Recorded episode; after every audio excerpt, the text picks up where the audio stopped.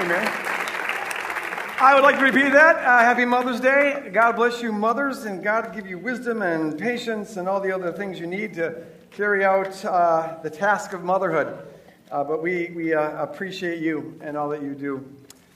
It's good to see you all here this morning. You look marvelous, I must say. You look marvelous. I, I think that the uh, uh, Traveling Award goes to Chad here. He's from Virginia. Uh, Chad, how you doing? Did anyone go farther than Virginia? That, that's, that's right. You get, you get the commuter award. Uh, what you get for that is absolutely nothing, but you, you get it nonetheless. Uh, we'll be taking questions, uh, hopefully, at the end of this message. So, if you, as I'm going through this message, if you have questions that you'd like me to address, uh, just text that number right there, and uh, we'll try to get to a couple of those at the end of the service. And for you ADD folks who won't be able to concentrate unless I explain what my t shirt's about, this is a drum set. This is a drum set. See, my wife got it for me because I'm a drummer. Some of you didn't know this, but I'm a drummer in a very famous band uh, of uh, a bunch of old guys, but we're not dead yet, and that's our name, not dead yet. So. It, it, we rock the house. We're 70s, 80s, 90s, and today. And so uh, we'll be uh, playing at the Shanty this week, uh, this Friday. At the, it's O'Gara's uh, in St. Paul. And uh, uh, we'll have a warm up band. Danny Churchill, who's in our youth program, has, a band. They'll play for an hour starting at 8, and then we come out at 9, and we'll rock the house till midnight. So if you like to have a lot of fun and get, get going with it, show up, be part of that. All right. Oh, and then, it's a fundraiser for kids in Haiti. So uh, you get to do some good in the process as well. So, we're uh, going through this series that we're calling Tapestry because uh, we're looking at the tapestry that is the identity of, of, Woodland Hills Church. What are we about? We don't fit neatly into any one category, so we're looking at the various threads of the Christian tradition that um, uh, go, go, into making our identity, that form our tapestry. So we looked at our relationship to the church universal the first week, and then we looked at uh, the Protestant thread, and then we looked at the Wesleyan thread, and last week we looked at the charismatic thread. Um, and you maybe didn't notice it, but there's one little kid here. Did you see at the end of the singing, he rolled down the stairs here? And I was thinking, uh, dude, if you're going to be a holy roller, you should have come last week. He's off by one week. Holy roller, charismatic, never mind. So this week and next week, we're going to be looking at the Anabaptist thread. So we're calling this the Anabaptist thread. Um, and we're dealing uh, with this in two weeks because, um, well, this is the tradition that most influences Woodland Hills Church. That I think uh, the stream that we most fit into, the Anabaptist tradition. The word Anabaptist simply means rebaptizer. Uh, it was the name that was given to them by their opponents, uh, who in the 16th century, everyone else baptized infants, but these folks believed that uh, baptism was for adults, as we'll see here in a little bit. And um, so their opponents said, You're, you're baptizing twice, you're rebaptizing. Uh, it was a, a, pejorative term, a negative term, but it stuck. So this is called the Anabaptist tradition. And we're going to outline some of the distinctive beliefs of these folks here uh, in a little bit. Let's start with a word of prayer.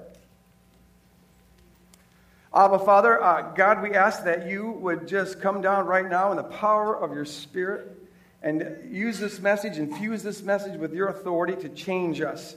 God, for everyone in this auditorium, everyone listening through podcast, television, any other means, we pray, God, that you'd open our hearts and open our minds to really help us to be receptive, to internalize this, this word. And Lord, give it the power of the kingdom to change us, to radicalize us, to revolutionize us, to transform us. Uh, God, for those of us who need it, to inspire us out of our lethargy. And uh, God, thank you for this wonderful tradition, the Anabaptist tradition. I pray, God, it would be uh, something that would be inspiring and motivational and transformational in our life. We surrender this message to you in Jesus' name. And all of God's people said, Amen. Amen. Uh, as I have done with uh, most of the messages in the series, uh, there'll be a lot of scripture, it'll be coming a little bit later on. I'll start by giving a little bit of background to this movement and talk about uh, a few characters, uh, the foundation of this movement. Uh, it's a fascinating history if you ever want to get into it, studying the, the early Anabaptists. But the early 16th century was, was a really interesting and kind of a tense time. Um, everybody in Europe was Catholic at this time by law, uh, but there's a lot of talk of Reformation in the air all throughout Europe. And there's some uh, reforming movements that were beginning in the early part of the 16th century.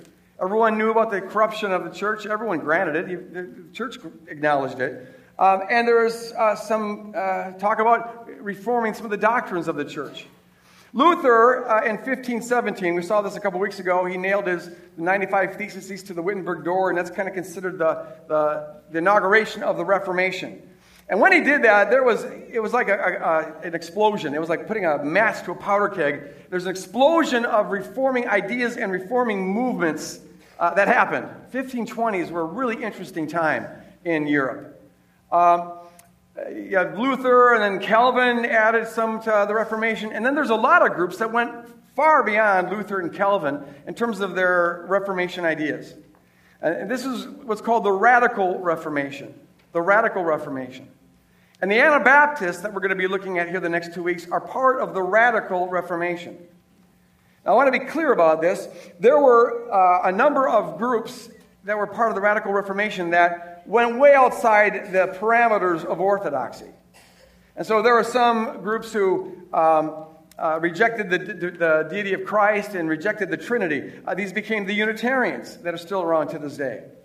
There are some groups that were just wacko. I mean, some folks they were you know, getting apocalyptic and, and having visions of the end times and uh, some folks got violent. It was, it, was, it was some craziness going on. There's this one group that took over Munster, Germany. And uh, they, they thought that it was the end of the world, and so they declared Munster, Germany to be the New Jerusalem. And they installed a king. They called him the second King David. And they practiced communism, and they uh, uh, reinstated polygamy. And this king was given 16 wives. Lucky guy, all right? And, uh, uh, and, it was just crazy. And they thought that God was going to use them uh, to bring about justice and righteousness in this world by slaying all the sinners, you know. And, uh, and the German authorities finally got a hold of it and came in and slaughtered all the leaders, and it was a mess. But there's some wacko groups out there. And the reason I mention them is because if you read some history books, some scholars, groups like Munster, uh, the, the Munster crowd, uh, and, and some of the Unitarians, they, they baptized adults. And so some scholars will group them under this label of Anabaptists. I disagree with that way of categorizing things because those heretical and wacko groups have absolutely nothing in common with the Anabaptist tradition that survives to this day. Uh, when I speak about the Anabaptists, I'm referring to a specific movement that came out of uh, this, this period of time. Uh, the largest representation of it today are the Mennonites. The Mennonites are, they're called that because they were followers of uh, Menno Simons, uh, who was one of the only Anabaptist leaders uh, who was able to escape uh, uh, execution. Almost all of them were wiped out by the mid, mid 16th century. But he survived, and so the group was called the Mennonites. Uh, but there's other, other uh, expressions of the Anabaptist tradition today as well. The Brethren in Christ, for example, um, the, the meeting house that we're in association with uh, is part of the Brethren in Christ. They're Anabaptists. In fact, Bruxy will be here next week. He's the pastor. They remember him, the long haired hippie, hippie guy. And he'll be talking next week, uh, giving the second part of this message. So you want to come and make sure you're, you're listening on that. But that's what I mean by the Anabaptists. Uh, they were a group that, uh, uh, as we'll see here in a moment, uh, had some distinctive beliefs. They, were, they, were, they practiced nonviolence and some other beautiful distinctives. A great book, by the way, on this Anabaptist tradition is a book uh, called The Naked Anabaptist. Uh, the Bare Essentials of a Radical Faith by Stuart Murray. I, I wrote the foreword to this. And what it is, is an invitation to other groups to dialogue with the Anabaptist tradition. And you can really get a, uh, the flavor of the Anabaptists from, from this book. I actually would love if, if everyone who is, uh, calls Woodland Hills Church their home would read this book because it will give you a really kind of, kind of flavor of, of this tradition that is so much of a part of the identity of Woodland Hills Church. It's called the Naked Anabaptist because he's not trying to sell you anything. Uh, he, he, he, puts forth the good aspects of this tradition, but he also shows the warts. Uh, because, like any other human tradition, it's, it's, it's human and it's got warts. But, anyways, it's a good book to learn about the essentials of the radical faith. We're going to be looking at six of the distinctive beliefs and practices of the Anabaptist tradition that influence Woodland Hills Church. I'll deal with four today, and then Bruxy will deal with the remaining two next week. But before I get to that, I want to tell a few stories. We've been kind of putting flesh and blood on, on these traditions that we've been looking at by, by just sharing a little story of, of some of their founders. So, the first guy I want to talk about is Michael Sattler. When you read the, the uh, early history of the Anabaptists, it's really an inspiring um, story. I mean, these folks were hated by everybody and they were persecuted by everybody. almost all the leaders, as I said, were, were executed. But the heroism and the faith uh, and the way that they, they died, it was, it, it, it, was like in the early church. The more they were persecuted, the, the, the faster the movement grew because they died wonderful deaths. They would bless their persecutors and their torturers rather than cursing them. Um, and, and, it's just a, a, a very Christ like way to live and a Christ like way to die. So, Michael Sattler was one of the leaders of the early Anabaptists. Uh, he was born in 1490 in Germany. He was always a spiritually uh, intense kind of guy, uh, intellectually hungry, always hungry for truth. He became a Benedictine monk in St. Peter's Monastery in this part of Germany that's called the Black Forest. And because of his uh, uh, mind and his, his, commitment, he rose very quickly in this monastery to becoming the prior of the monastery, which is second in command to the abbot. Very, he's a young man, but he's rising very quickly. But also, as he's studying the Bible for himself, he was kind of a free thinker.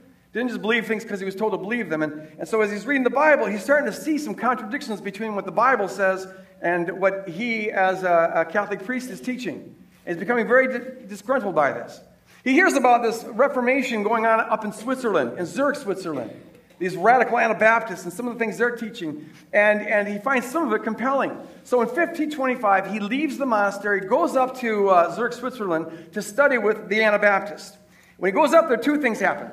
First, in 1526, uh, he converts, becomes an Anabaptist. He's baptized and joins their fellowship.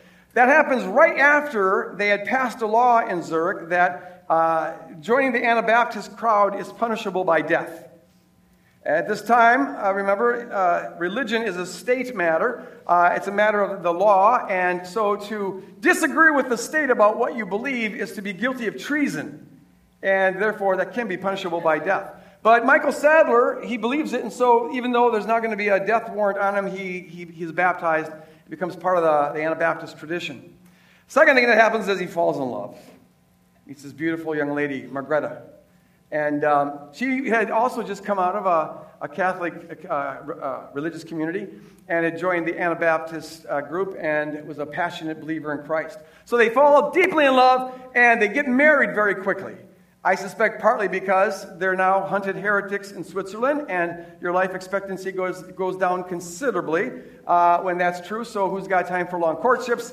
Uh, we've got a limited amount of time here on this earth. Let's uh, uh, get married quickly. So they, they get married, they fall passionately in love, la la la. Then they go down to uh, uh, Germany, southern Germany now, and become missionaries. Now, this is all within a span of a year. He goes from being in the monastery up to Switzerland, gets married, comes back, and now he's an Anabaptist evangelist and an Anabaptist preacher. Uh, he's wildly successful. successful. Uh, his reputation is spread abroad. The other Anabaptists see in him a, a leader for this movement uh, because of his, his mind and his character. And uh, they asked him to head up a council in Switzerland uh, that would be held in, in Schleitheim, Switzerland. Uh, at this time, the Anabaptist movement, as it's growing, had no formal confession. There's no agreed upon faith, and they thought it would really help the movement if we were united around a common faith. And so they bring the leaders of the Anabaptists together in Schleitheim, Switzerland, and uh, Sattler composes what's called the Schleitheim Confession. And this is the first official document of the Anabaptist movement. It wasn't a creed because it wasn't mandatory, but it, was, it expressed what the Anabaptists believe and uh, helped unite the movement.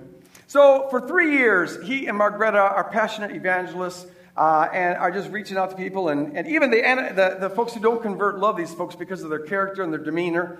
But because they were so successful, they catch the eye of the authorities. And so uh, the, the, Catholic Church uh, sends some authorities there to arrest Michael Sattler uh, in 1529. They give him uh, a number of chances to recant, but he won't do it. He can't change what he believes because someone's threatening you with, with death. And so they find him guilty of heresy and therefore guilty of treason and therefore sentence him to death. And because he's a big leader in this movement and this movement's growing quickly and they want to squash it, they say, we're not only going to put him to death, we got to make an example out of him. We've got to uh, put him to death in such a way that no one will ever want to become an Anabaptist again. So they take him to the middle of the town and command all the town to come out and watch this. And so with red hot iron tongs, they rip out his tongue. And with those red hot iron tongs, they flay his skin, parts of his body, just rip off skin, uh, just tor- torturing him in the most unthinkable ways. Uh, his, his wife and some of the congregation come out and they cheer him on. Uh, to stand strong. And they're cheering him on as he, they then tie him to the stake and then set him on fire uh, and burn him alive at the stake. And they had some kind of a code way of, for him to acknowledge, just before he died, to let them know that he stood strong uh, up to the very end. And that he managed to continue to love his enemies rather than curse them up to the very end. And he succeeded in doing that. And his death, rather than, I mean, it certainly terrorized a lot of people. Uh, but it didn't stop the movement. In fact, the movement grew faster. Uh, the, the beautiful Christ like way he died was a testimony, as it was in the early church. And so it actually helped spread the movement. Uh, the second guy, I'll just talk about very briefly. His name is Dirk Willems. And he's a, a famous story of, of, uh, of an Anabaptist because he so embodies the spirit of the Anabaptist. This is the guy who converted to the Anabaptist uh, movement in the 1560s. So this is like 30 years later now. And uh, he, he, lives in northern Netherlands, which is also under uh, the control of, of, the Catholic Church. Uh, he becomes a passionate preacher and an evangelist. He turns his house into a church and, and uses it to have services and uh, to uh, baptize people. Uh, there is a, a, law of the land that says if you're an Anabaptist, you'll be put to death, but he continue, they, they do it as stealth as possible, but they still do it. Uh, and inevitably, they get caught, and so he gets arrested. He's thrown into a castle that was turned into a prison for Anabaptists because the prisons were so overcrowded with other Anabaptists. They had to empty a castle out and turn it into a prison. So he's in prison, he's put on trial, he's sentenced to death.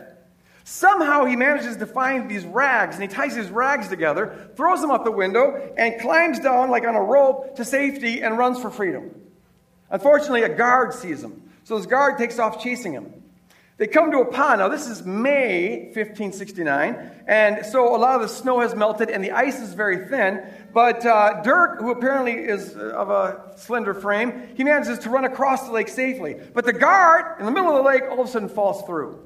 And the guy can't swim, so he's screaming for help. Please save me. And Dirk, who could have gone on and have been free, he remembered what Jesus said about doing good to your enemies and blessing them. So he turns around and crawls on this thin ice, risking his own life, and saves this guy. And you would have thought this guard would have been so grateful, would have let him go free, but he didn't. He rearrests him, bring him back to the castle, and Dirk is burned at the stake. But see, that's, that's the Anabaptists. They, they, they, they just would love their enemies and they refuse to fight back. Um, and thousands were, were put to death. It is to me mind boggling, just mind boggling, absolutely mind boggling, that these were other Christians putting these people to death in unthinkable ways. Um, and it wasn't just the Catholics. The Lutherans and the Calvinists uh, killed as many Anabaptists as the Catholics did. And they did it in Jesus' name. If you read the, the documents that, where they pass sentence on these folks, they're doing it in the name of, of Christ for the, the, the holy Christian faith. It's amazing. It's mind boggling. What's really mind boggling is this. You know, the Anabaptists believed that, that faith had to be voluntary. Because if you think about it, it has to be. You can't genuinely believe something just because somebody says, if you don't believe it, I'm going to burn you at the stake. Uh, you can lie, but you can't genuinely decide that something's true just because you're threatened. And so they, they held that faith had to be not non coerced. They were against a state religion. Early on, Calvin and Luther were against it too. Because they were the radicals who were arguing against the Catholics, saying we ought to be free to believe what we want to believe. But as soon as certain feudal lords gave them power, said, oh, okay, you can, this will be the religion of the land, they turn around and do the same thing and make their faith the religion of the land, so they persecute the Anabaptists as much as the Catholics did. I think it's a testimony to how power corrupts. And throughout history, we've seen this where uh, as soon as Christians come into power, they start acting in very unchristian ways. Uh, there's something that just it blinds us when, when, when we're given power. And uh, uh, it's, uh, it's why I, I get bugged when, when Christians today just think that it's all about grabbing some political power as, as though that's going to help things. It always backfires. Uh, Christians always end up acting in, in non Christian ways, but that's for uh, a different message. I got to get out of here. Okay, let's go. Bruxy may talk about that next week. We'll see. Okay, let's look at a few distinctives here. The first one is one I can go over very quickly because it's one we, we talk on every summer here when we have our baptisms, but it's believer's baptism. Uh, the Anabaptists believe that it, since faith should be chosen and baptism is an expression of faith, baptism should be chosen. That is, you should be old enough to choose it.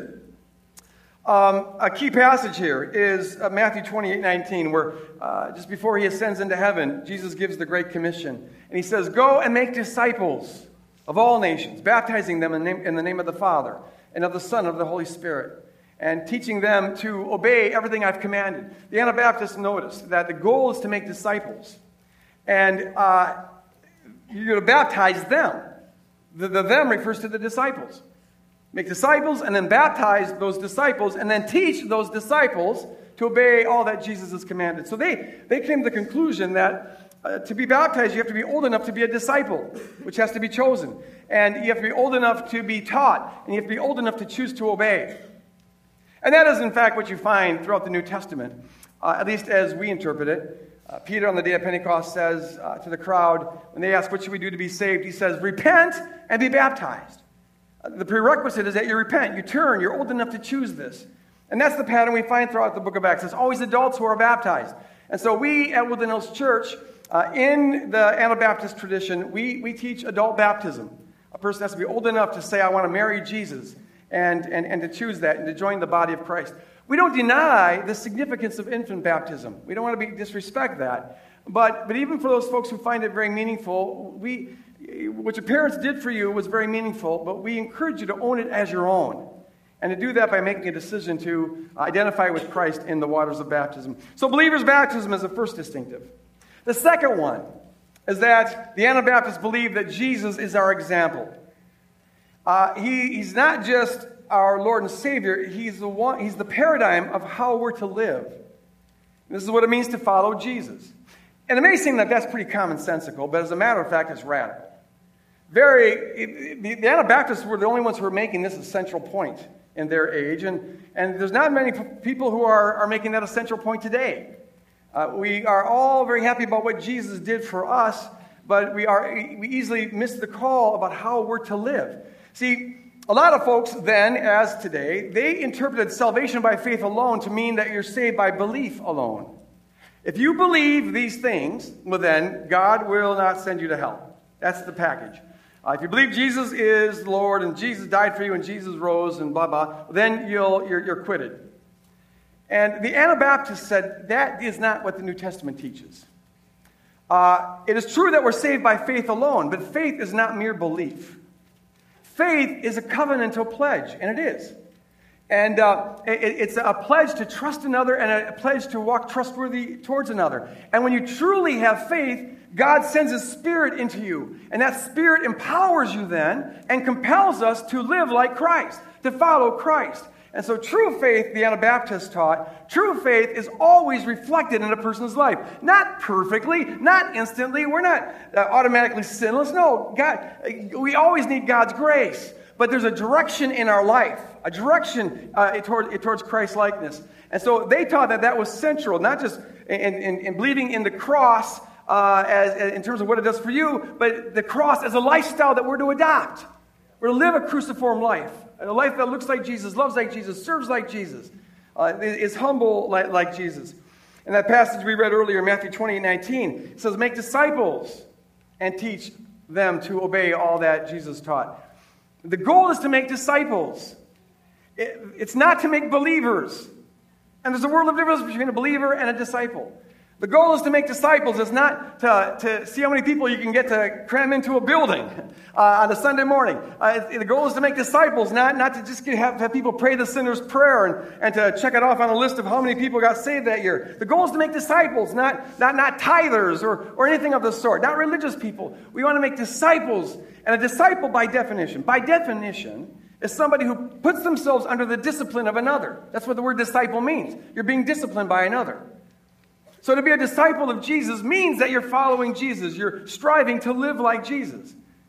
It's also what the, the, the, the term Lord means. To call Jesus Lord means that we submit to him. That's the meaning of the word Lord. To call him Lord and not submit to him uh, is, is a contradiction. Oh, I believe Jesus is Lord, but I'm going to live my own life. Well, that's then the word Lord is meaningless. That's why Jesus at one point said, Why do you call me Lord, Lord, and don't do the things that I teach? What's the point of calling me Lord, Lord if it doesn't mean that? That's what the word means. He's really saying you're contradicting yourself if you call me Lord, Lord, and don't do the things that I teach. Another point he said, Not everyone who calls me Lord, Lord is going to be in the kingdom of heaven, but only those who do the will of my Father. Saying it means nothing unless it's reflected in our life.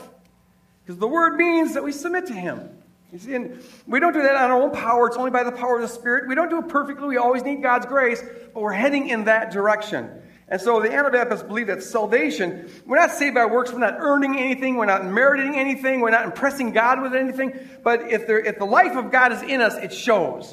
To some degree, if you're alive, there's a pulse. If you're alive, there's going to be some breath. If you're alive, there's going to be some brain waves. So also, if you're alive with the life of God, and that's what salvation is all about. If you're alive with the life of God, well, then there's going to be some kind of spiritual pulse there, some spiritual life. There'll be some visible sign there, and you'll be heading in a certain direction. So the Anabaptists taught that true faith always is reflected in a life that's aspiring towards obedience, and we here at Woodlands Church believe that. We accept that, and we proclaim that. Which leads then directly to the third distinctive belief. Because we're called to, to live like Jesus, he's, he's our example. He lived a simple life, so we are called to live a simple life. And if you look at the Anabaptist tradition, uh, it, it's characterized by this humility and this, this simpleness. Um, uh, it's very unadorned. Uh, it's, that's the tradition there. Because Jesus lived like this, this is how we're to live. To live simply means that, that you have a singular focus. Your, your life isn't cluttered with a lot of competing aspirations and a lot of competing desires. Uh, to live simply means you're not cluttered with a lot of things, grabbing onto a lot of things. Uh, a, a, crucial passage here is 1 John chapter 2, where, where John says, Don't love the world. Don't love the world or anything in the world. If you love the world, the love of the Father is not in you. For everything in the world, the cravings of sinful people, the lust of their eyes, and their boasting about what they have and do, look at me. It comes not from the Father, it comes from the world. The world and its desires pass away. Ain't that the truth? But whoever does the will of God lives forever. What John is saying there is simply that, that if, if you're if, you're, if the love of God is in your heart, if the love of the Father is in your heart, then the, the life of the Father is in your heart. The fullness of the Father is in your heart. That's what it means to get our life from Christ. And if you're getting your life from Christ, then you don't need to be trying to get full. If you're full uh, from the life of God, you don't need to be trying to get full by the things that the world offers you. If you're full from the life of God, then the world's got nothing to offer you that you don't already have. And so, if you're full of the life of God, then you don't need to be loving the world. You don't need to be chasing after riches and chasing after, uh, after fame and fortune and prestige and getting the applause of people or whatever. If you're full of the life of God, then you're free. If you're full of the life of God, then the things of the world, they die to you. You know, and, and you may have them, you may have them, God may bless you with them, but you don't cling to them. You don't need them as a source of life or to feel like life is worth live, living. No, uh, the Anabaptists taught, and we believe at Woodland Hills Church here, we proclaim it all the time that the, at the center of the kingdom is the call to get our life from Jesus Christ and to get our fullness and our self esteem and our sense of worth and our core sense of security from what God thinks about us as He's declared it on Calvary, that we are worth that, we are that loved. And having that, having that life, we can now let go of everything else. Let go of everything else. Just let it go. You may have it, but don't cling to it. Don't cling to it. The minute you cling to anything, it clings to you and starts sucking life out of you. When you try to suck life out of how pretty you are, how smart you are, how wealthy you are, or find your security in, in, in your bank account and your 401k plan, or, or, or you know, cling to uh, how, how your, your good health and your sexiness or whatever, when you're clinging to it, it's clinging to you and it's sucking life out of you because you're trying to suck life out of it. And the only way to be free of that is to die to it. That's what it means to die to yourself. Yeah, let it go. You let it go. That's what it is to live simply. If you have it, you have it, but you don't cling to it. And now you're free to give it away if God tells you to give it away. And now you can have a peace that passes understanding because all anxiety comes from hanging on to stuff that you know is going to pass away. All this world with all of its glory is going to pass away. It's just dust, animated dust. That's all it is. Well, live like it's dust now and you're a free person. It's dust, nothing more than dust. And now you're free. Now you're free. That's what it is to live a, a simple life. You're not chasing after a whole bunch of stuff. And then finally, finally, the fourth and final and certainly the most controversial but I think the most beautiful, distinctive aspect of the Anabaptist tradition is their teaching that we're to love our enemies and to refrain from violence. The Anabaptists understood that when Jesus died on the cross, he, he did it for us, but he also was setting us an example of what we're to do. And the Bible teaches this explicitly over and over again. For example, it says in Peter, Peter says, uh, to this suffering, he's talking to these Christians who are, are being persecuted and facing possible death nasty death, like fed the lions kind of death. And so he says, To this suffering you were called, because Christ suffered for you, leaving you an example that you should follow in his footsteps. And so, if we're followers of Jesus and are called to imitate him, and the Bible says that over and over and over again, uh, then, then whether we're executed or not, this is how we're to live. We're, we're to have a cruciform life, a life, a life of self sacrifice. It's at the center of the kingdom. And that entails that we love our enemies. You know, Jesus, when he was facing the cross, he could have called legions of angels, right? Uh, he could have easily defeated his enemies, but he didn't uh, because they needed him to die for them. This was his act of love. Um, if he would have called the legions of angels and defeated his enemies and saved himself, uh, he would have been justified, right? That would have been a just thing for him to do. And when Peter cut off the guy's ear in the garden, Uh, he was justified doing this because Jesus' arrest was unjust. So, in, in terms of what's called a just war policy, is war justified? The answer is yes. But for kingdom people who are called to follow Jesus, we don't follow the just war policy, we follow the example of Jesus. And though it was unjust, he chose to rather die for his enemies rather than defend himself against his enemies. And what the Anabaptists saw, and they're the only ones who saw this, is that this is at the center of the gospel. The most distinctive mark of the kingdom person is that you're willing to die uh, rather than use violence to defend yourself or your loved ones. It's the most distinctive aspect of the kingdom. That's why Jesus, when, when, uh, Pilate asked him, uh, Are you king of the Jews? John 18 32. Uh, Jesus says, No, my kingdom is not of this world. And then for the proof, he says this Because if my kingdom was of this world, my followers would be fighting right now to defend me. But since they're not, my kingdom obviously is not of this world. See, it's this distinctive mark of a kingdom person. You can think about it like this the most fundamental instinct of our fallen human nature is self preservation. Uh, we instinctively will do anything, use whatever violence we need to, to protect ourselves and our loved ones. And the most natural thing for us in our fallen human nature is to uh, hate those who are threatening those we love and that which we love and uh, to retaliate against them and make them pay for whatever wrongs that they've done to us. It's so basic to our fallen human nature, and it feels righteous. We feel righteous uh, acting that way. We feel maybe unrighteous if we don't act that way. And yet, Jesus tells us to crucify that fundamental instinct, that self preservation instinct. And the clearest sign that a person has crucified that self preservation instinct, and, the, and the, the, telltale sign that a person has, in fact, got the life of God inside of them so they don't even need to cling to their own life, is that they'd rather die than kill to protect themselves and their loved ones. And this is not a secondary, optional kind of thing. The Anabaptists saw that this is a central, mandatory thing. It's very explicit in the teachings of Jesus. He says this in Matthew chapter 5 Listen to this.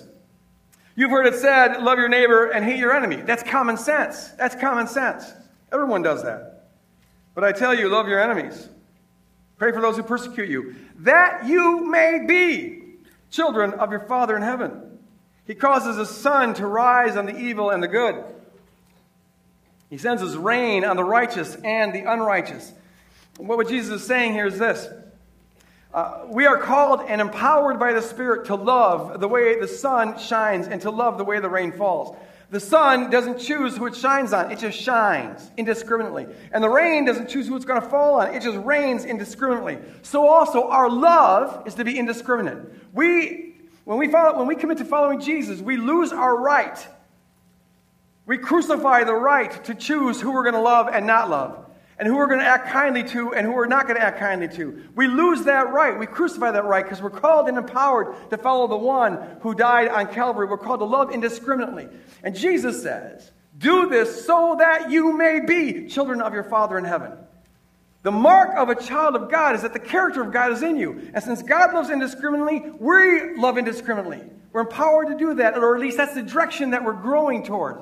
If you're a child of your Father, you've got his DNA. Uh, some of his character has been inherited. So also, if you're a child of the Father, Jesus is saying, well, then you'll love like he loves. And he loves like the sun shines, and he loves like the rain falls. You are empowered to go and do likewise. It's radical stuff, and it's as central as can be. That you may be children of the Father. It's even more radical in, in, in Luke. Luke records Jesus saying this But to you who are listening, and that has the connotation of to those of you who are willing to listen. Not just those who hear this, but if you're willing to listen, because frankly, most people aren't. But I'm thankful that you are. And so Jesus says, To you who are willing to hear this, get ready, love your enemies, do good to those who hate you, bless those who curse you, pray for those who mistreat you. And then four verses later, he comes back and repeats himself. It's that emphatic. But I'm telling you, love your enemies. Do good to them. Lend to them without expecting to get anything back. Then your reward will be great. Then you will be children of the Most High, because He is kind to the ungrateful and the wicked. You see, you're reflecting His character. He's kind to the ungrateful and wicked. So when you're kind to the ungrateful and wicked, you're reflecting the truth that you have as character. We're not kind to the ungrateful and, and, wicked to get him to give us that character, but once he gives us that character, we're kind to the ungrateful and the, the, the, the wicked. And it's interesting here that in, in Luke, Jesus specifies that we're to do good to our enemies and to bless our enemies. That's why Dirk Willems turned around and saved that guard. You see, there's a long tradition in the, in the church, going back to St. Augustine, that says that love is nothing more than an inner disposition, and it has no necessary behavioral implications which allowed people throughout history to Christians to say that you love your enemy even while you're killing them, even while you're torturing them. But here, Jesus makes it very clear. He, he, he, he cuts off that, that little maneuver and he says, No, to love them means you act in ways that benefit them rather than harm them. And you do this to your enemies. And when Jesus says enemies, this is, this is, this is what's so crucial for us to lock in. Uh, when, he, when he's talking to a Jewish audience in the first century and he says, Love your enemies, the word enemies, everyone, category number one for enemy is the Romans, the Romans, those nasty Romans. Uh, who have taken over our land, those nasty pagans who are ruling us. The Romans are the terrorists of the day. They, knew, they ruled by terror. That's what the crucifixion was all about. They, they knew how to put terror in the heart of people. And uh, the Romans are the, the, terrorists who, are, who come down and sometimes take away our, our, our, our, possessions without just cause. Those terrorists who, who abuse us, who take away our freedoms. Those terrorists who sometimes will round up and kill our people just to flex their muscle, to install terror in everybody. In other words, when Jesus says love your enemies, he's not just talking about your grouchy mother in law and your ornery grandmother, though it includes them as well. No, he says enemies, he means those real enemies, the nasty kind of enemies, those dirty enemies. He's talking about the evil people, the evil people who threaten your country and who threaten your, your family and who threaten your lifestyle, those evil people who, who, who want to take away your rights and your freedoms, the, the evil people who drive planes into skyscrapers and blow themselves up in markets and kill innocent people, the real nasty, demonic kind of people. Those are the ones we're called to love. Those are the ones we're called to bless. Those are the ones that we're called to pray for. Those are the ones we're called to lend to without expecting anything back. Could anything be more radical than that? See, this, this, this cuts to the core. Uh, it, it feels wrong. It feels immoral. Unless you've crucified yourself. And there's a very different life pulsating in you. This teaching, let's be honest here, unless you've thoroughly crucified yourself, uh, we hate this teaching. It leaves us vulnerable. Uh, it, means we have to totally trust God, and we have to be willing to die. Uh, we have to crucify that sense of righteousness that we have in retaliating against another. Um, uh, and this is why the Anabaptists were so hated. They were the group that everyone loved to hate. Because if they're right, then, then these other Christians who are routinely killing people are wrong. And no one likes to be wrong, especially when you preserve power by being right. And, and so they, they, they, they hated the Anabaptists for, for teaching this. It's, it's, there's a part of us that just feels so righteous using violence if necessary to protect us and our loved ones and our country and, and whatever. And it feels cowardly, unpatriotic, wimpy, immoral to not do that. And yet, here it is, right there in Scripture. Here's the thing this is, I, I believe, this teaching on loving our enemies uh, and, and refraining from violence, it, it is, it is the, the most, I, I think it's the clearest teaching in the New Testament. It's never qualified, it's never compromised, it's never anything. It's, it's as clear and unequivocal as could be. It's also the single most ignored teaching of the New Testament. Hardly ever taught. Uh, and it's why, whenever we teach this at Woodland Hills Church, I, I, I, often get people very angry. I, I meet very, very, very angry people uh, responding to this. I'm so glad that we're not in the 16th century. I would have been burned by now. I'm, I, am telling you, I, have met some people and they, they, look at me it's like, whoa, you'd, you'd burn me alive right now if you could. Um, but, you know, they, they, there's an anger that is there. And um, uh, it's why whenever we teach this, we often have people leave the church and not come back. Um, but, you know, que sera, uh, it's like, it happens. And we're okay with that because we believe with the Anabaptists that we're called to make disciples. We're not called to be as big as possible. We're not called to keep religious consumers happy. We're not called to, you know, just impress anybody and, and, and get our offerings up as high as possible. We're called to make disciples, and we're called to be willing to pay any price that we need to pay to do that. And so we do it. We're just going to say it straight. We're going to preach it. Amen. Amen. Thank you. Uh, and and oh, I, I, so appreciate folks who, uh, it, this is radical. We got to wrestle with this, but I appreciate you listening to it. And even if you're right now, your buzzers are being triggered and you're really angry at me, we bless you and love you too, but uh, I hope you don't have a gun. Okay. We got time for one question, I think. I got, we got time for one. There are some pretty violent images of Jesus in Revelation. How do we reconcile those images with the examples set by Jesus in the Gospels? Yes. Okay. Uh, I will, in about uh, a year, have, you know, and I, I want to maybe just put on a website or something. I wrote a chapter uh, on this very question, and it'll be coming out as the, in the appendix of this book I'm doing on violence in uh, the, the, Old Testament God. Uh, but here's the thing, and, and we, I'll find a way to get it out uh, before then, because this is so important. Because people often use the, the violent images of Jesus in the book of Revelation to now throw out all the stuff we find in the Gospels. Where here Jesus is contradicting himself. You know, where love your enemies, and then comes up and slaughters everybody in the end. Uh, and so if he can do it, we can do it. You know. But here's the thing. See, the, the, book, the book, of Revelation, it, it is. It's got graphic, violent images, but it's so brilliant. And there's a lot of scholars who are saying this, by the way, because if, if you read it carefully, he takes traditional Old Testament images and apocalyptic images of the time, which are all violent, and he turns them on their head to mean the opposite of what they originally meant. So, for example, the lion shows up. Rawr! The lions in the jungle go, Thank you, Lord. Rawr, rawr, like we sang a little earlier. People who are watching my podcast who didn't see the kids sing would be pretty puzzled right now. he obviously didn't take his medications. But see, the lion shows up, roar, but then the lion turns out to be a lamb. And then the mighty warrior shows up, right, with a sword. To slaughter everybody. Ah, but the sword comes out of his mouth. And there's a whole lot of bloodshed. Revelation 19 is the most violent chapter in the Bible. All his blood everywhere. Uh, the, the, the warrior, Jesus, shows up and he's soaked in blood. If I read it carefully, uh, the sword comes out of his mouth. And the blood, he's got on him before he goes into battle. Read it. Yeah, there's bloodshed, but it's his own blood. And the battle, the slaying that he does, he, slay, he does by the word of his mouth. And the, the followers of Jesus, uh, over and over in the book of Revelations, the, the, followers of the Lamb, they follow him wherever he goes. And they do warfare and they conquer, right? But how do they conquer? By the word of their testimony and the blood of the Lamb. And that phrase, blood of the Lamb, is, is not just referring to the Lamb bleeding for us, but by our willingness to do likewise. And so it's the martyrs who are victorious. We win by losing, we win by being slaughtered. And so I would argue that the book of Revelation is a violently anti violent book. he takes the violent images and completely subverts them.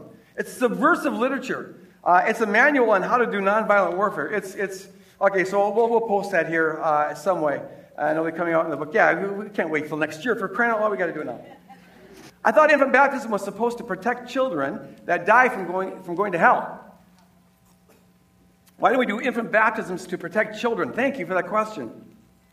Yeah, see, uh, around the time of St. Augustine in the uh, late 4th and early 5th century, they began to teach a thing called original sin. I, and I believe in original sin in the sense that we're born into a fallen world uh, and that it's all screwed up, and even our natures are screwed up. But they were teaching that you're actually born, if you're a descendant of Adam, you're born guilty. And so, and then they began to teach that baptism washes away that original sin. And so, if, if you're uh, a little baby and you die before you're baptized, then you go to hell. Um, I remember in, in second grade in Catholic school getting this teaching, and it so disturbed me. I, just, it was like, what? Uh, and, and I, I, remember I got, I got really mad, and the nun explained to me, saying, well, okay, it's, it's, it's the uh, least miserable part of hell. They called it limbo. Which they, they just did away with this a couple years ago, but they said it's, it's uh, but they, they can't be with their parents. So I asked, can they be with their parents? And the nun said no. And I got this picture of these little babies uh, in like this room outside of heaven, looking in at their parents, wanting to get to their parents, and not able to. And then I thought, well, the parents must be looking at the kids, and how can that be heaven if your kid's over there? And what kind of God would damn a little baby to hell for being born? Shame on you for being born. It's your fault. you know, it's just you go to you pay eternally. A baby born lasts you know two minutes, and then you spend eternity suffering because you're born in those two minutes. I, I, I can't. But that was the, the teaching. Um, I don't see that anywhere in the Bible. I don't see in this idea. We're, we are born with, with this, this, we're born screwed up. I mean, that's true. Uh, and and is, there's proclivity, but I don't think we're ever guilty of sin until we actually act on our proclivities. And, um, uh, and there's no original sin to, to wash away. Jesus said, let the children come unto me.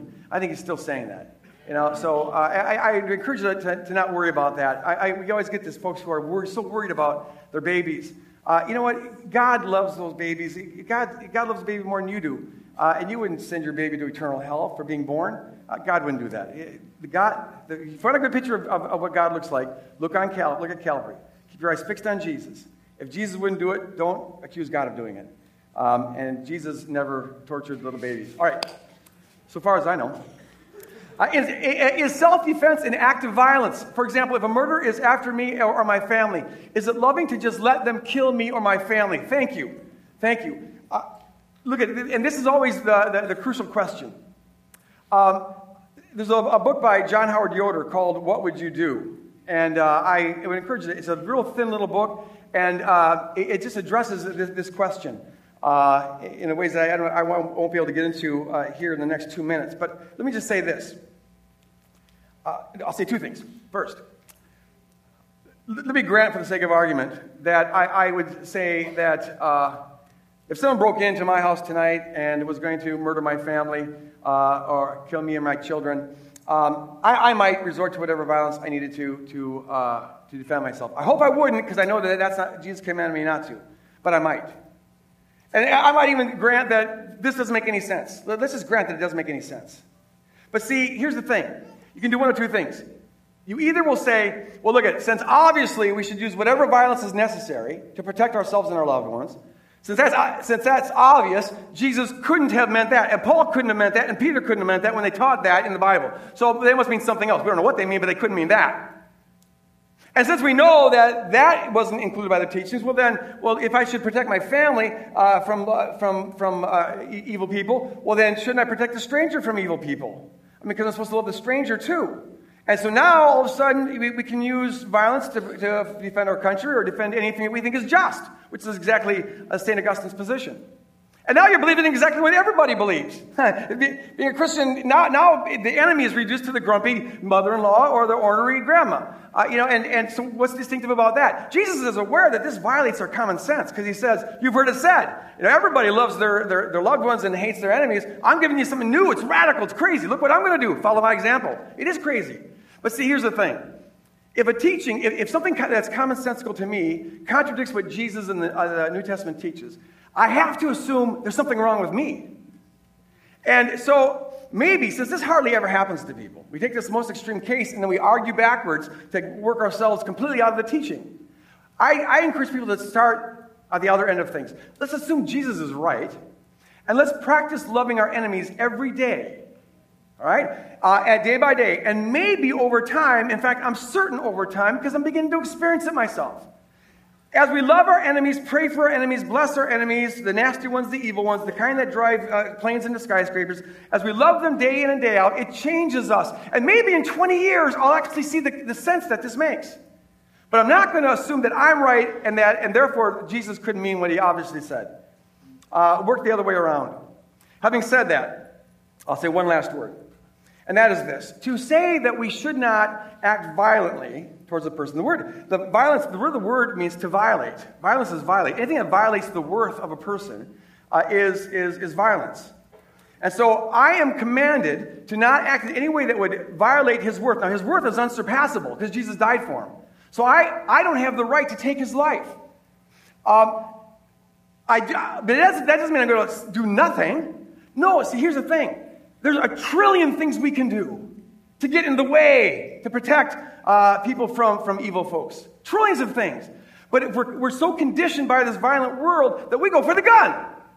As if the gun makes us safer when there's a ton of studies that show that if you bring a gun into a situation to protect yourself, you've just upped the poker game significantly, and now the odds of some violent, uh, uh fatal violence happening has, has, has just you know, quadrupled. Uh, we saw an example of this in St. Paul just here last year. It would have been just a robbery, but now it becomes a murder because the guy brought a gun down, and oh, you want to play guns? Well, this guy knows how to shoot a gun better than you do, and boom, uh, now, now there's a fatality involved.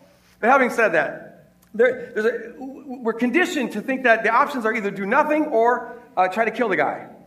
As a matter of fact, there's a ton of things we can do. And see, if we, if we commit to loving our enemies at all costs, uh, and, and we, if we practice that, that it gives us a wisdom to see things we otherwise wouldn't see when we're freed from our, when we, when we genuinely can love the enemy, not just as a rule, but it's, it's genuinely there, then the guy who breaks in the house, it's as, as though my own son broke in the house. And that's going to affect how I'll respond. I've, I won't let my son do, just, my son's the murderer, I'm not going to let him do it, but I also am not going to try to kill him because I love my son.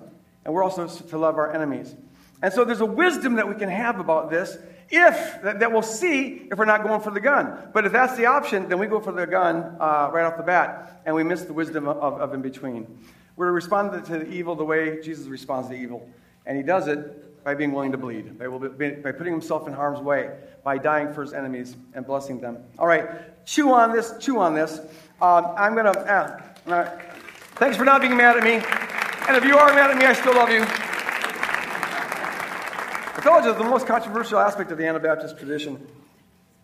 But it's why I, it's the only tradition without blood on its hands, and it's why I, I, I uh, uh relate, I, I, align with this tradition more than any other tradition. I, and Woodland Hills, whether you know or not, we're mostly Anabaptists, so there you go. Uh, it's a beautiful tradition. If, if salvation requires discipleship, then how did the robber on the cross next to Jesus get his salvation? Thank you. Beautiful question. Okay, this question, I, I, I suspect, is reflecting uh, a, a, court of law context. I, I, suspect that the, the person asking the question, and God bless you, but I, you're thinking of discipleship as some, something that you, sort of the precondition for you getting acquitted, or the precondition for you to keep the judge happy with you, or it's some kind of a rule that you go through. That would be salvation by works. And then, then I, I wouldn't be able to explain how the thief on the cross could possibly be saved. But discipleship isn't a requirement for salvation like that. Discipleship is a, a, requirement for salvation in the sense that it's a necessary consequence of the faith that is essential for salvation. It's, it's like this um, uh, if I genuinely love my wife, I will do, do nice things for her, right? I, but I don't do nice things so that she'll love me or stay married to me. Like, gosh, if I don't do this, she won't stay married to me. But if I, but she, but we, we are married only because I love her and she loves me. And the result of that, if it's genuine love, it has behavioral implications. So behavioral implications, the behavior is necessary to be married. But they're not necessary to get married. They're necessary because you are married. So also, uh, genuine faith produces behavioral results. Now, the case of the thief on the cross, wasn't a whole lot of time for there to be much behavioral results. Although I bet he died better than he would have otherwise died. Uh, but um, uh, had he been able to get off the cross, I'm sure his life would have slowly begun to change and be transformed uh, in, in, different ways. But uh, thanks for asking that. Yes, required, not in the sense of earning, just in the sense of manifesting uh, the reality that is already there. Thanks. Another question What's the difference, the difference between desiring something in this world and loving something in this world? How can I tell the difference when buying a home, car, clothes, or other things? Really good question. And, and really good question. And this is a question I think that, that is, is the kind of thing that, that kingdom people have to live in. I mean, this is a live in question. It's not a kind of question, it's not an information question where you could just like get a formula for, for answering this. It's the kind of question you can only, uh, you got to live in it. Now, there's, there's things you could look for and questions you can ask yourself. Uh, I would recommend something like this And all these kind of questions, remember, everything in the community is meant to be done, everything in the kingdom is meant to be done in community. And so it's good to have a community of people where you ask yourselves these questions Am I clinging to this? Um, and you ask yourself questions like this uh, if, if, if, this was taken away from me, I, I do like a subtraction exercise in my mind or in my heart. If this were to leave me, what would the result be if I lost the house or lost the talent or you know lost the, the friend or whatever? What is left? And try to be honest about this and have other people speak into it. How has this gotten to the core of who I am? See, I can really love a car or love a house. But if I'm holding onto it rightly, well, I'm not holding onto it at all. I, am enjoying it as it's on loan. And so when it's taken from me, I may go, oh, you know, I really love that. But it, it, will leave me the same person. I'll be essentially the same person in terms of my core identity and worth and significance and fullness as I was before I lost it. And so I encourage people uh, to, I have kind of exercise that I've done once in a while where I, I just represent the different aspects of my life.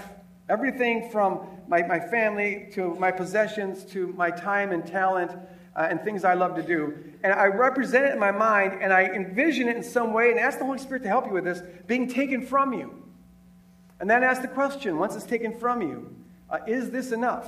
Uh, is Christ enough? Is Christ enough? I wrote a piece on this last year. It was in the Christian Chronicle called The River. Uh, and it was about a, a, kind of a dream I had, a vision I had when I was uh, wrestling with this, this, this, kind of an issue. Um, I'm not sure I could get a hold of it, but it's about putting, putting your belongings on a river and letting it float down. And then asking, is Jesus enough? Is, is, is he your source of life? Very good question. But you got to live in it and you got to re ask it every day. Uh, or, you know, at least very frequently. Because um, we have a tendency to let go of things and then we start clinging to them again. Live with open palms. Okay, let's do one more. Uh, I understand not being violent towards enemies, but how do, you, how do we love people that want to abuse and manipulate us? Can we avoid them and still love them? Thank you. Thank you for asking that. There's so many nuances like this that you can't cover in a, in a short, you know, you just got to hit the center point and then hope that people will get the nuances. Because, see, here, here someone could take that teaching, and, and I've, in fact, I've known people who say, oh, I got to suffer for Jesus' sake, and then they let their husband abuse them. I'm just going to stay in the marriage because I am supposed to suffer for Jesus' sake. But see, here's the thing that's not loving to you or to your husband. Uh, we're supposed to love our neighbor as ourselves. And I'm thinking that probably applies to our spouse. Um, by staying in an abusive relationship, you're not ascribing worth to yourself. You're really saying, I deserve to be treated like this. I'm worth this kind of treatment. Uh, and that's not godly you know, you're, you're God's pre- precious child. How would you like it if your precious child was being abused by somebody? That's how God feels. Uh, he, he, he, he, puts infinite value on you. You have to live in a way that reflects that. And letting someone beat you up or even just treat you like, like a, the household pet is not ascribing worth to you. Uh, but you're also not ascribing to your husband. Letting any human being think that this is okay is, is inhumane. Uh, you're, you're letting them think that this is, this, is, this is okay to get away with this. There's no consequences for this. No, the loving thing to do is not, not to kill him. Uh, that would be contrary to Christ's teaching. Or even hitting him over the head with a baseball bat. I, I wouldn't recommend that, that either. Uh, but to ask, what is a lo- what's a loving way? What can you do? I always ask this in community with others. How, what can you do that reflects uh, your worth to you, but also uh, maybe has a chance of helping him, this guy, see that this is not how you treat human beings. And, um, you know, among other things, I would think that confronting him and then confronting him with several others who he might listen to and saying, this has got to stop or here are the consequences. And, and you do an intervention. You say, this, no more of this. And um, if, if, if, it persists, uh, then there may come a point where you have to say, I love you, but I have got to, for your sake and my sake, leave. And maybe for the child's sake, because it's not doing the child a whole lot of good to be seeing this going on. They're just installing the same pattern. And there comes a time when love does have to walk away. Love isn't flowery or fluffy and always nice. Love sometimes has got to get big and in people's face, and, and, and, sometimes it's got to walk away. Uh, so don't feel guilty about doing that. Um, it just means love never acts in a way where you are intending uh, to fatally harm another person. Um, it always seeks to benefit them. It's just that sometimes to benefit them, you got to walk away from them. Excellent. Thanks for those great questions. I, I, I love them. All right, I'm going to close in prayer. Uh, as I do, I'd like to ask the prayer teams to come forward here, and if you have any need whatsoever, I encourage you to uh, come up here and pray with these folks. The body needs to minister to the body, and do not carry those burdens alone. Uh, if you are willing, we really could use help at the children's in the children's ministry this, this summer. Uh, please consider uh, signing up, and, and uh, whatever time you can give, we would very much appreciate it because we hate to turn people away. And the party this Friday at, at O'Gara's, if you want to come and have some fun. All right, Abba, Father. Thank you for being the outrageously beautiful God that you are and calling us and empowering us to be an outrageously beautiful people who, Lord, live in contradiction to our common sense and the fundamental instinct of our, our of our age and, and crucify our self preservation instinct to love our enemies. Lord, grow us in this area. Holy Spirit, grow us to be a people who, who genuinely uh, reflect a different attitude towards our national and personal enemies, who genuinely pray for our national and personal enemies, who genuinely love our national and personal enemies, a people who stand out for their outrageous love. To this you have called us, to this you empower us.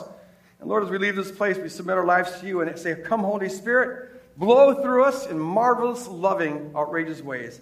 In Jesus' name we pray. And all of God's lamb people said, Amen. And God bless you guys. Love you. Go out and spread love on the world.